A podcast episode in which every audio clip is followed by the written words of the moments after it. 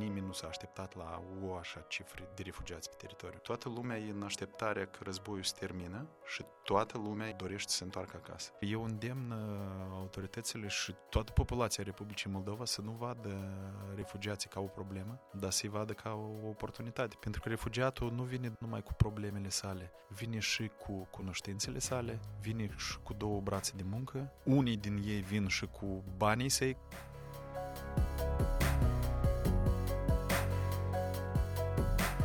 Sunt Tatiana Ețco și asculți cu dreptul, un podcast despre accesul la justiție și drepturile omului. Invitatul acestui episod este juristul și avocatul Oleg Pali. Are experiență de peste 24 de ani în domeniul azilului și este directorul executiv al Centrului de Drept al Avocaților. De la fondarea sa din 1998, Centrul de Drept al Avocaților este unicul partener juridic al Agenției Națiunilor Unite pentru Refugiați pe teritoriul Republicii Moldova. Echipa centrului oferă asistență juridică gratuită solicitanților de azil, refugiaților, persoanelor cu protecție umanitară, străinilor, apatrizilor. Promovează drepturile acestor persoane, instruiesc și asistă toți actorii implicați în sistemul de azil din Republica Moldova, dar și monitorizează politicile, legislația și activitățile instituțiilor statului din acest domeniu.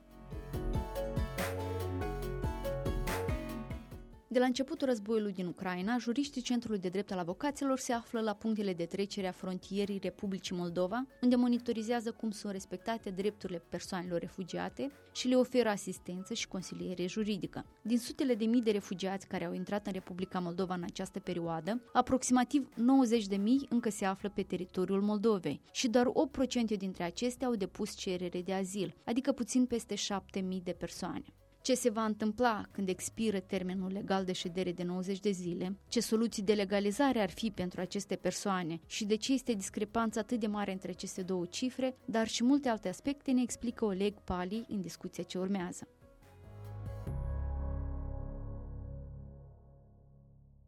Dacă până la 24 februarie anul curent la instruiri spuneam că închipuiți-vă ipotetic că, uite, se începe un război într-o țară de alături de noi și vom avea un flux. Și acum vedem în realitate aceste lucruri. Oricine poate fi refugiat și oricând poți să devii refugiat. De aceea, Doamne ferește de, de un război sau de o situație care te face să te refugiezi uh, din țara ta și să leși casă, masă, proprietăți care are proprietăți, da, și o casă la țară tot e o proprietate pentru cineva și e o, e o avere de o viață. Ce înseamnă a fi refugiat? Există o singură interpretare sau între definiția juridică și ceea ce înțeleg oamenii este vreo diferență?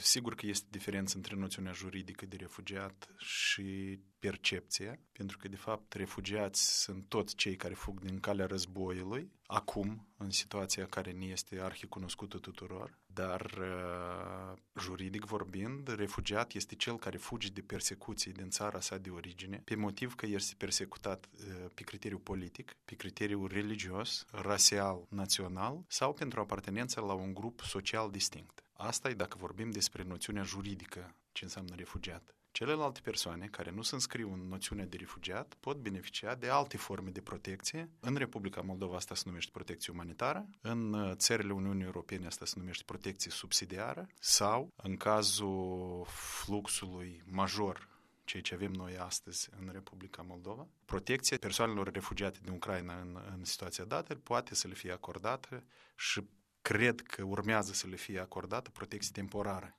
Legea 270 din 2008, legea azilului în Republica Moldova, prevede o astfel de posibilitate, în cazul de flux mare de refugiați, să le fie acordată protecție temporară.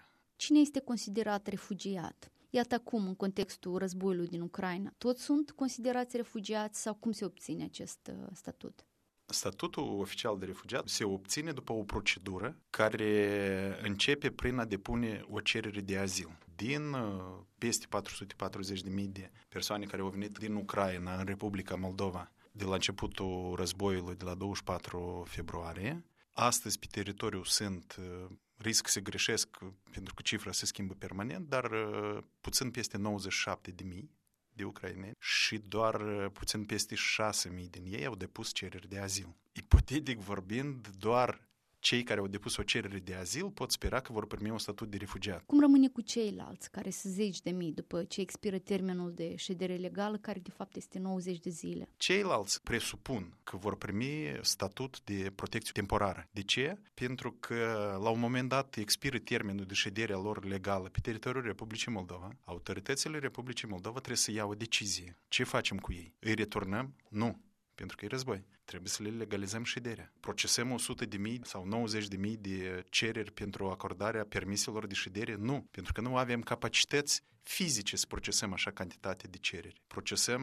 90 de mii de cereri de azil? Nu, pentru că iarăși nu avem capacități fizice. Și atunci eu văd unica soluție, acordarea prin hotărâri de guvern, așa cum prevede legea azilului, acordarea protecției temporare. A mai avut Moldova situații de acest fel? Nu. Republica Moldova nu a avut situații când a acordat protecție temporară. Știu că Biroul Migrației și Azil a înaintat uh, propunerea, pentru că de la ei trebuie să înceapă lanțul ăsta de uh, luarea deciziei, a înaintat propunerea către Ministerul de Interne, mai departe nu știu ce s-a întâmplat și când se va lua o decizie, dar cred că urmează în scurt timp, pentru că oamenilor trebuie să le dai o perspectivă clară de ședere cât stă aici. Pentru că dacă omul știe că am permisul să stau un an de zile, cumva își caută de lucru, vede dacă poate să-și dea copiii la grădiniță la școală, vede ce face cu viața sa în general. Dacă nu-i dai o claritate de ședere și dacă el nu știe, mâine expiră 90 de zile, ce face? Mă returnează, mă obligă să plec, îmi mai prelungește cu încă o săptămână. Deci, cam din considerentele acestea, probabil guvernul și-ar trebui să dea o astfel de hotărâre. Știu că și avocatul poporului,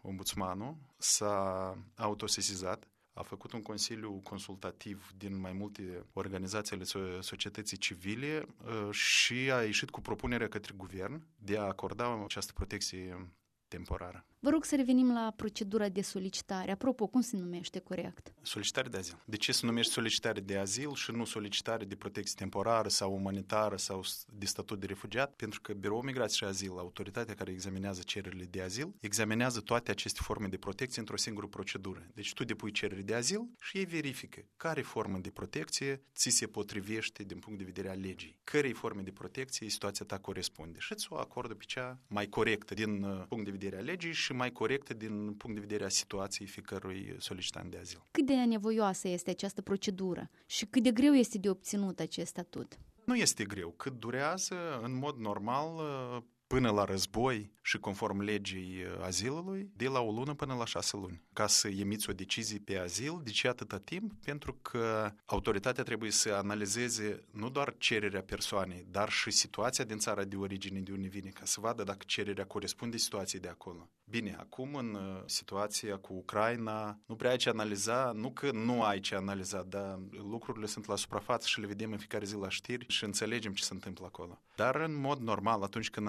analizezi o cerere individuală, ai timp de la o lună până la șase să iei o decizie întemeiată. Dar acum, în contextul războiului, știți cât durează? Acum nu știu cât durează, pentru că, cinstit să vă spun, încă nu știu dacă a fost emisă vreo formă de protecție pentru cererile de azil din Ucraina. Au fost doar solicitări. Cum afectează asta oamenii? În perioada de examinare a cererii de azil, ei au ședere legală, au dreptul la muncă, au copiii dreptul la școală, grădiniță și așa mai departe, deci ei sunt cu ședere perfect legală. În acest caz, ce diferențiază pe cei care au solicitat azil de ceilalți? La momentul de față, mari diferențe nu sunt, pentru că Comisia Situației Excepționale, încă de la începutul războiului, a luat o decizie prin care a permis ucrainenilor uh, veniți acum din Ucraina să se angajeze fără careva permise suplimentare și formalități suplimentare. Poți să te angajezi la un job, deci poți să avea niște venituri, ești asigurat social, uh, medical și așa mai departe. Acum, în situația aceasta, solicitarea de azil nu dă careva privilegii solicitantului de azil din Ucraina față de persoanele din Ucraina care nu au solicitat azil. Probabil, dacă stăm să analizăm cu creionul în mână toate punctele din drepturile solicitanților de azil, putem să găsim ceva. Dar, la general, drepturile sunt aceleași acum. Și atunci, care e rostul să solicite oficial azil? Vă spun care e rostul. Ucrainenii stau 90 de zile legal pe teritoriu, cei care n-au solicitat azil. După asta, șederea lor devine ilegală sau irregulară. Guvernul trebuie sau să extindă termenul de 90 de zile, guvernul nu poate extinde, acest termen este stabilit prin lege, deci Parlamentul ar trebui să extindă acest termen să facă modificări la lege. Sau persoana a solicitat azil și atunci intră în cu totul alte proceduri și ești protejat de statul ăsta și beneficiază și de niște drepturi ca și solicitant de azil sau ulterior ca și persoană care a primit o formă de protecție. Asta înseamnă că diferența între aceste categorii de persoane va fi la expirarea celor 90 de zile cât prevede șederea legală în Republica Moldova. Și asta în cazul în care autoritățile nu vor veni între timp cu o soluție pentru aceste 10.000 de persoane. Și nu înțeleg de ce Parlamentul sau Guvernul trebuie să caute soluții în altă parte, pentru că soluția este dată tot de Parlament în legea privind azilul în Republica Moldova și soluția se numește protecție temporară. Tot Parlamentul a aprobat aceasta în anul 2008. În 2008 a fost aprobată legea privind azilul în Republica Moldova și atunci Parlamentul a zis că în caz de flux major de refugiați, prin uh, hotărâri de guvern, se acordă întregului grup protecție temporară. Protecție temporară se acordă pe termen de un an, cu posibilitate de extindere de două ori câte șase luni. Deci, doi ani. Noi avem soluția. Tot de guvern dată. Nu știu de ce acum trebuie de căutate alte soluții. Acum toți ucrainenii intrați în Republica Moldova au drepturi practic egale, indiferent dacă au solicitat sau nu drept de azil. Nu este aceasta o discriminare în raport cu alte persoane străine venite nu în contextul războiului? Nu, eu nu consider că este o discriminare pentru că suntem în situația unui flux extrem de mare pentru Republica Moldova, un flux de persoane care fug dintr-o țară unde este război. În mod normal, până la război, Republica Moldova avea 40, 50, 70, 120 de solicitări de azil pe an Probabil că s-a ajuns la puțin peste 200 de solicitări de azil în anul 2014, când uh, au fost uh, câteva conflicte armate în zonă, când a început războiul din Siria și războiul din Donbass, care se prelungește și în ziua de astăzi. Atunci am avut cel mai mare flux de solicitanți de azil din istoria până atunci a Republicii Moldova, că era vorba de puțin peste 200 de persoane. 200 de solicitări de azil și 100 de mii de solicitări de azil este diferență. De aceea și le-a fost acordat acum Uh, aceste facilități prin hotărârea Comisiei situații excepționale, pentru că tehnic este imposibil să proceseze atâtea cereri de azil în, în așa scurt timp. La ce ar trebui să fie atenți ucrainenii care nu au cerut drept de azil?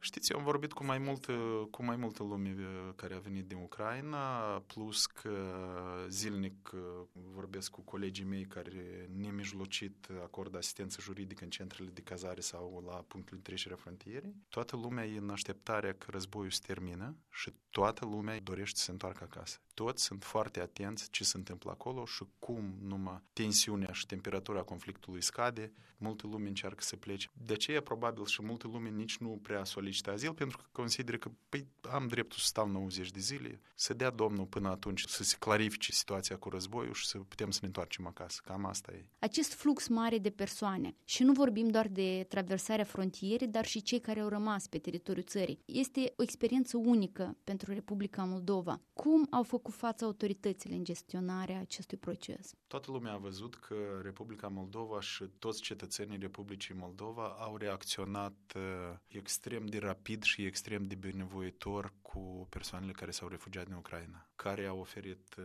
cazare, care au oferit masă, care au oferit uh, bani, care au oferit, um, eu știu, servicii, dar și autoritățile s-au implicat. Ministerul Muncii și Protecției Sociale a deschis prin intermediul autorităților locale mai multe centre și gestionează aceste centre de cazare pentru refugiații din Ucraina. Ministerul Sănătății a declarat că oferă niște, niște servicii medicale pentru aceste persoane, deși eu cred că Ministerul Sănătății ar putea face mai mult prin intermediul Companiei Naționale de Asigurări Medicale, pentru că lumea venită din Ucraina are diferite boli și diferite necesități din punct de vedere a serviciilor medicale și probabil că Ministerul Sănătății ar trebui să fie mai deschis și mai proactiv în, în uh, gândirea politicilor care să gestioneze necesitățile medicale ale refugiaților. Sunt în așteptare să vedem ce zice Ministerul Învățământului și autoritățile locale care gestionează instituțiile de învățământ, pentru că acum suntem la sfârșit de an școlar și nu știu dacă mai este cazul să vorbim despre școlarizarea copiilor din Ucraina pe sfârșit de an școlar, dar dacă situația continuă, atunci de la 1 septembrie vom fi în, în situația în care trebuie să ne gândim cum deschidem uh, cel puțin clase, poate cu predare în limba ucraineană, poate clase unde copiii din Ucraina să poată accesa lecțiile online din țara sa sau chiar din școala sa, unde și-au făcut studiile până acum, dar asta ține de autoritățile respective. În acest proces de a face față unui val mare de refugiați, ce a jucat un rol pozitiv și care au fost uh, deficiențele evidente ale sistemului? În primul rând trebuie să menționez deschiderea autorităților noastre și asta au spus-o toți, toată lumea din afară care a venit aici să ne ajute, toți au spus că o așa deschidere din partea autorităților n-au văzut în niciun conflict în care au, în care au muncit, pentru că zic conflict, pentru că cei cu care mă întâlnesc sunt cei care au experiență de lucru în uh, situații de gestionare a fluxurilor majore de refugiați. Sunt și ofițerii Agenției ONU pentru Refugiați și cei din, din alte agenții ONU și colegi din uh, ONG-uri internaționale care au anterior au lucrat și în conflictul din Siria și în conflictele din, uh, din Bangladesh și din, din mai multe părți. Deci toți menționează menționează netrași de limbă despre deschiderea fără precedent a autorităților pentru organismele internaționale care vor să vină și care vin să ajute să asiste refugiații aici. Probabil că această deschidere este cheia succesului sau succeselor pe care le are Republica Moldova în gestionarea acestei crize, care sunt uh, punctele slabe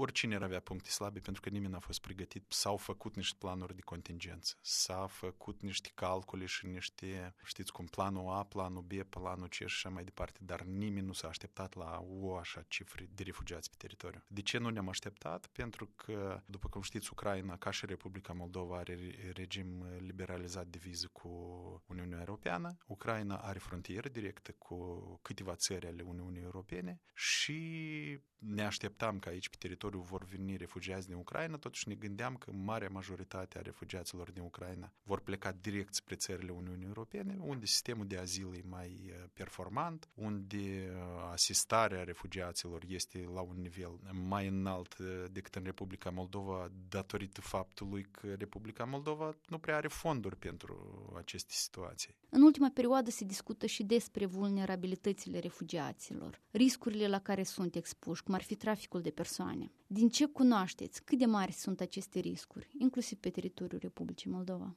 Riscurile de trafic de persoane sunt uh, totdeauna prezente în astfel de situații. Într-un flux major de persoane, oricând este risc de trafic. Și da, și în Republica Moldova acum, și la frontierele Republicii Moldova, și pe teritoriul Republicii Moldova, desigur că este risc de trafic de persoane și știu că toate autoritățile sunt în alertă maximă și ONG-urile care lucrează cu refugiații tot sunt foarte atenți la profilarea și identificarea victimelor și posibilor traficanți. Facem ce știm să facem și ceea ce putem face în situația asta pentru a reduce la minim riscul traficării și pentru a ajuta potențialele sau posibile victimele ale traficului să evite aceste situații. Trebuie să menționez că legislația Ucrainei permite copiilor de la 16 până la 18 ani să circule peste frontierele țării Ucrainei cu pașaportul, dar fără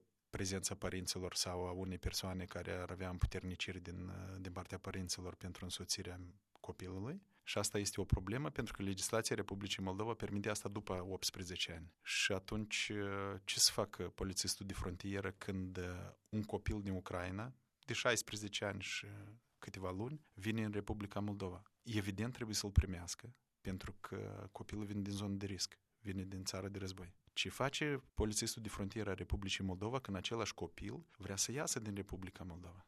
nu știu ce face, ar trebui să-l oprească pentru că legislația Republicii Moldova califică toți copiii, indiferent de um, cetățenie sau țara cetățeniei lor, îi califică drept copii și toți copiii, inclusiv cetățenii străini, minori, au aceleași drepturi și statul Republica Moldova are aceleași obligații față de ei și are obligația să protejeze copiii care se află în situații de risc. Cum protejăm un copil care este fără părinți și care vrea să plece în Ucraina unde este război sau vrea să plece în Uniunea Europeană unde nu știm la cine pleacă și mai ales că este însoțit încă și de o persoană care nu este autorizată. Se întâmplă cazuri când uh, sunt însoțiți de bunici, dar nu au acte confirmative că sunt bunici. Se întâmplă cazuri când sunt însoțiți de unchi, frați, surori, care iarăși declarativ sunt unchi, frați, surori, dar nu sunt documente. Și atunci autoritatea tutelară, autoritățile respective intervin și investigează.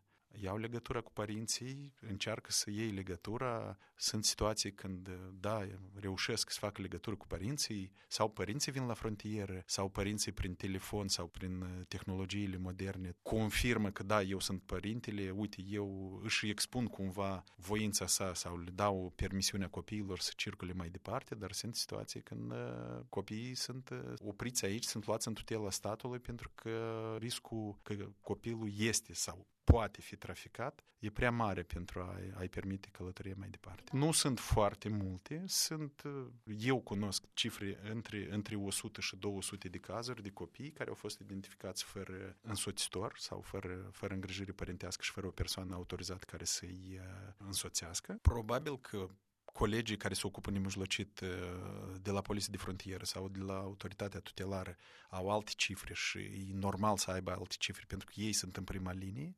Eu dispun de cifrele care i-am asistat noi, colegii mei de la Centrul de Drept Avocaților, dar eu nu exclud că sunt și situații când uh, copiii sau adulții sunt traficați și asta e uh, o problemă. Ați menționat de asistența pe care o oferă Centrul de Drept al Avocaților. În ce constă aceasta? Și în ce situații cazuri este oferită și cui? Să începem de la frontieră, pentru că din 24 februarie noi suntem la punctele de trecere a frontierei, după care am uh, mai angajat monitori de frontieră și suntem acum în toate punctele de trecere, în Palanca și în Otaci suntem zi de zi ca la servici, în alte puncte de trecere a frontierii uh, sunt vizitate o dată pe zi sau cel mai rar o dată la două zile. Ce facem acolo? Monitorizăm, ajutăm colegii de la Poliție de Frontieră și colegii de la Birou Migrație și Azil să identifice solicitanții de azil care depun cereri exact în punctul de trecere. Uneori, când sunt foarte multe cereri de azil la frontieră, ajutăm uh, cu traducerea, cu recepționarea cererilor. Dar uh, sarcina noastră principală este monitorizarea, asistența juridică, consilierea solicitanților de azil la frontieră. Dacă vorbim de centrele de cazare pentru refugiați, avem colegi colegi, practic, în, în toate centrele și, iarăși, în unele centre suntem zi de zi și mai mulți consilieri în același centru, depinde de câtă lume este cazată acolo. În alte centre avem un consilier care vizitează mai multe centre micuțe, să zic, cu capacități de cazare mai mici. Posibil că undeva încă nu am ajuns, de aceea și pe această cale țin să îndemn uh, administrația acestor centre să ne contacteze și mai multe numere de telefon pot fi găsite pe site-ul nostru pe cda.md și vom trimite oameni acolo ca să putem să consiliem lumea. Vorbim de acte necesare pentru a călători mai departe, vorbim de acte necesare pentru a se întoarce înapoi, vorbim de acte necesare pentru a primi ajutoarele financiare din partea Agenției ONU pentru Refugiați, vorbim de înregistrarea la rute pentru că trebuie să vă spun că câțiva colegi de la noi din Centrul de Drept Avocaților înregistrează doritorii de a pleca în mai multe țări europene. Avem rute avia, avem rute organizate cu autobuzele. Avem colegi care acordă asistență juridică în cadrul procedurilor de oferire a asistenței financiare de către Agenția ONU pentru... Deci noi suntem doar cu asistența juridică, dar pe mai multe paliere. Oferiți doar consiliere sau și asistare complexă, adică soluționarea problemei cap-coadă? Și și. Dacă persoana zice am înțeles, plec, nu mai am întrebări, atunci se rezumă la asta, dar avem și situații când consilierul consiliind o, o persoană cu dizabilități, îl așează la el în mașină, merge cu el la punctul la care îi trebuie, fac toate formalitățile acolo, îl aduce înapoi la centru de cazare, deci situații sunt diferite. Cu ce tip de probleme se adresează refugiații la colegii dumneavoastră? Care sunt cele mai frecvente? Problemele cu care se adresează lumea e asta, lipsa de acte de identitate și acte de călătorie, pentru că când au venit în Republica Moldova, Poliția de Frontieră, executând hotărârea Comisiei Situații Excepționale din 24 februarie anul curent, a admis în teritoriu oameni și cu pașapoarte expirate și cu pașapoarte interne și cu pașapoarte interne expirate, copii cu certificate de naștere sau chiar doar cu certificate medicale de naștere. Unii din ei, exact cu aceste acte, au fost admiși și pe teritoriul României, dar uh, acum lumea vrea să sau să călătorească mai departe sau să se întoarcă înapoi în Ucraina și apare problema actelor corespunzătoare pentru niște călătorii internaționale, pașaport. Ar trebui ambasada Ucrainei să fie implicată mai mult, dar înțeleg că ei sunt depășiți și ei de situație și nu au cum să emită atâtea pașapoarte, nu au cum să verifice foarte multe informații. Pentru că vă dați seama, dacă eliberezi un certificat de naștere sau un certificat de stare civilă sau un document de identitate, oricum trebuie să iei legătura cu autoritățile din țară. În cazul în care o parte din țară este sub uh, tăvălugul ăsta războiului, cu cine e legătură? Cine îți răspunde la aceste cereri? Deci ambasada tot este depășită undeva de, de situație. Ziceam de documente. Iarăși, întrebări, uitați că acuși copiii trebuie să absolvească școala și sunt copii care sunt din clase de absolvire și ei trebuie să susțină un examen. Ministerul Învățământului din Ucraina a declarat că copiii care se află în afara teritoriului țării vor avea acces la un examen online care ar trebui să-l susțină cu suportul autorităților țării sau sub supravegherea autorităților țării unde se află. Și așa întrebări sunt medicina, pentru că au fost persoane deja și operate și în reabilitare și transferate în alte țări pentru, pentru intervenții medicale și așa mai departe. Locuri de muncă, orice vreți. Deci toate întrebările care sunt legate de viața unui om uh, au fost puse colegilor mei și am fost în situația în care trebuie să dăm răspunsuri la aceste întrebări. Dar cele mai frecvente sunt problemele ce țin de acte, da? Actele, pentru că dacă ai actele în regulă, deja o parte din întrebări uh, dispar de la sine. Lucrați de peste 20 de ani cu refugiați, anterior îi și reprezentați ca avocat. Cum credeți pentru Republica Moldova? Sunt mai degrabă o problemă sau o oportunitate? Eu mai mult aș îndemna, și am făcut-o de mai multe ori, aș îndemna toată lumea să vadă o oportunitate. Pentru că refugiatul nu vine numai cu problemele sale, vine și cu cunoștințele sale, vine și cu două brațe de muncă. Unii din ei vin și cu banii săi care ar vrea și ar putea să-i investească aici deschizând o afacere sau angajând alți refugiați care vor primi niște salarii, care vor plăti niște impozite la stat și așa mai departe și așa mai departe. Vedem asta pe exemplu refugiaților refugiaților din Siria. Cineva și-a deschis un uh, service auto și a angajat acolo cinci alți refugiați și încă vreo cinci cetățeni Republicii Moldova. Nu a venit omul cu problema, a venit cu problema că a fugit de război, dar a venit și cu niște oportunități. Și eu îndemn uh, autoritățile și toată populația Republicii Moldova să nu vadă refugiații ca o problemă, dar să-i vadă ca o oportunitate. Centrul de drept al avocaților își asumă și responsabilitatea de a instrui profesioniștii implicați în acest domeniu. Cât de pregătiți erau de ce s-a întâmplat acum? Ce necesități ar mai fi? Că presupun că e un domeniu în care permanent ceva se mai schimbă. Pregătiți uh, am fost și pregătiți au fost și autoritățile doar că puțină lume este pregătită pentru că, să vă spun așa, în uh, secția care procesează cereri de azil, până la 24 februarie lucrau trei oameni. Nu pentru că nu erau oameni, dar pentru că nu erau cereri de azil acei trei, cât pot să procesez acum. Da, am avut trei oameni pregătiți acolo, am avut patru oameni pregătiți în altă parte, am avut 50 de oameni pregătiți în altă parte, dar acum sunt mii de oameni implicați în gestionarea crizei la diferite nivele. Mai multă lume trebuie să soluționeze mai multe probleme. E clar că nu toți din, din cei implicați au avut vreo pregătire în domeniul azilului sau în domeniul gestionării crizelor umanitare sau în domeniul cazării populației pașnice în corturi pe câmp și așa mai departe. Da, cineva a venit și, cum, cum sunt colegii mei din UNHCR sau din la ONG-urile internaționale care au mai fost în astfel de, de situații de gestionare a crizelor umanitare. Dar cei din Republica Moldova nu au avut așa experiență. În unele situații învățăm de mers și în foarte multe situații învățăm de mers. Pentru echipa Centrului de Drept, care a fost cea mai mare provocare? Să ne păstrăm calmul, să înțelegem că și mâine trebuie să ieșim la servici și trebuie să fim uh, cu capul limpede și să putem ajuta și pe cei care vor veni mâine, pentru că e foarte greu să de dimineață până seara să asculți uh, problemele oamenilor și să rămâi, dar nu poți rămâne cumva distanțat. Oricum treci prin tine tot asta, deci uh, este complicat și este greu, încercăm să facem față. Uneori ne reușește, uneori ne mai plângem unui altuia. Asta e că trebuie să treci prin tine toate istoriile, mergem înainte, nu avem încotro. Echipa s-a mărit, am, uh, în mod firesc eram șapte persoane, așa, cinci. La zi cred că suntem puțin peste 50 de persoane. Pe domeniul asistenței juridice a persoanelor uh, refugiate, care este prioritatea, provocarea principală pentru viitorul apropiat? Priorități, ne întoarcem de la ce am început.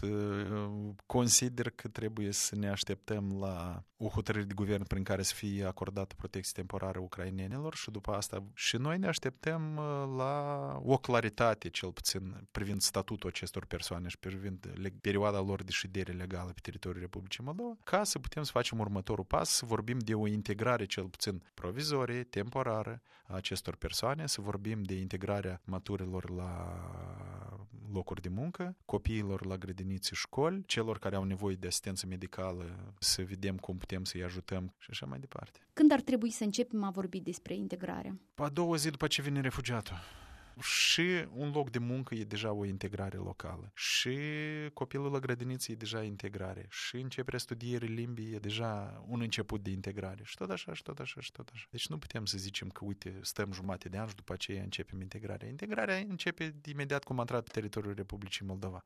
Aude un cuvânt, învață o expresie, o frază, înțelege unde merge la polițistul de sector, unde merge la medicul de familie, unde merge la cumpărături Totul este integrare.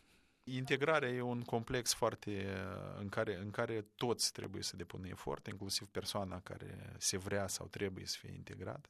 Pentru că dacă omul nu vrea și stă în găoacea sa și așteaptă ceva de undeva, nu se va integra niciodată. Avem exemplu conaționalilor noștri care născuți aici și, și trăind o viață aici, nici bună ziua nu pot spune. Și avem exemplu refugiaților care, de exemplu, cunosc o familie din Irak care copiii, cred că într-un an vorbeau perfect română, părinții în trei ani vorbesc perfect română, au locuri de muncă, copiii au absolvit, bine, cei care au absolvit, au absolvit cu note maxime instituțiile de învățământ și așa mai departe, și așa mai departe. Deci, integrați perfect. Evident că niciodată nu, nu, nu ești acasă dacă nu ești acasă. Evident că dorul de țară îl mănâncă pe oricine. Vorbeam cu cineva din Afganistan. Căsătorit aici, copii aici, totul bine, frumos și aparent uh, foarte bine și fără nimic. Și la un moment dat uh, mi-a povestit că are un prieten într-o țară din Europa care îl invită să vină la el pentru că, uite, am o afacere foarte mare,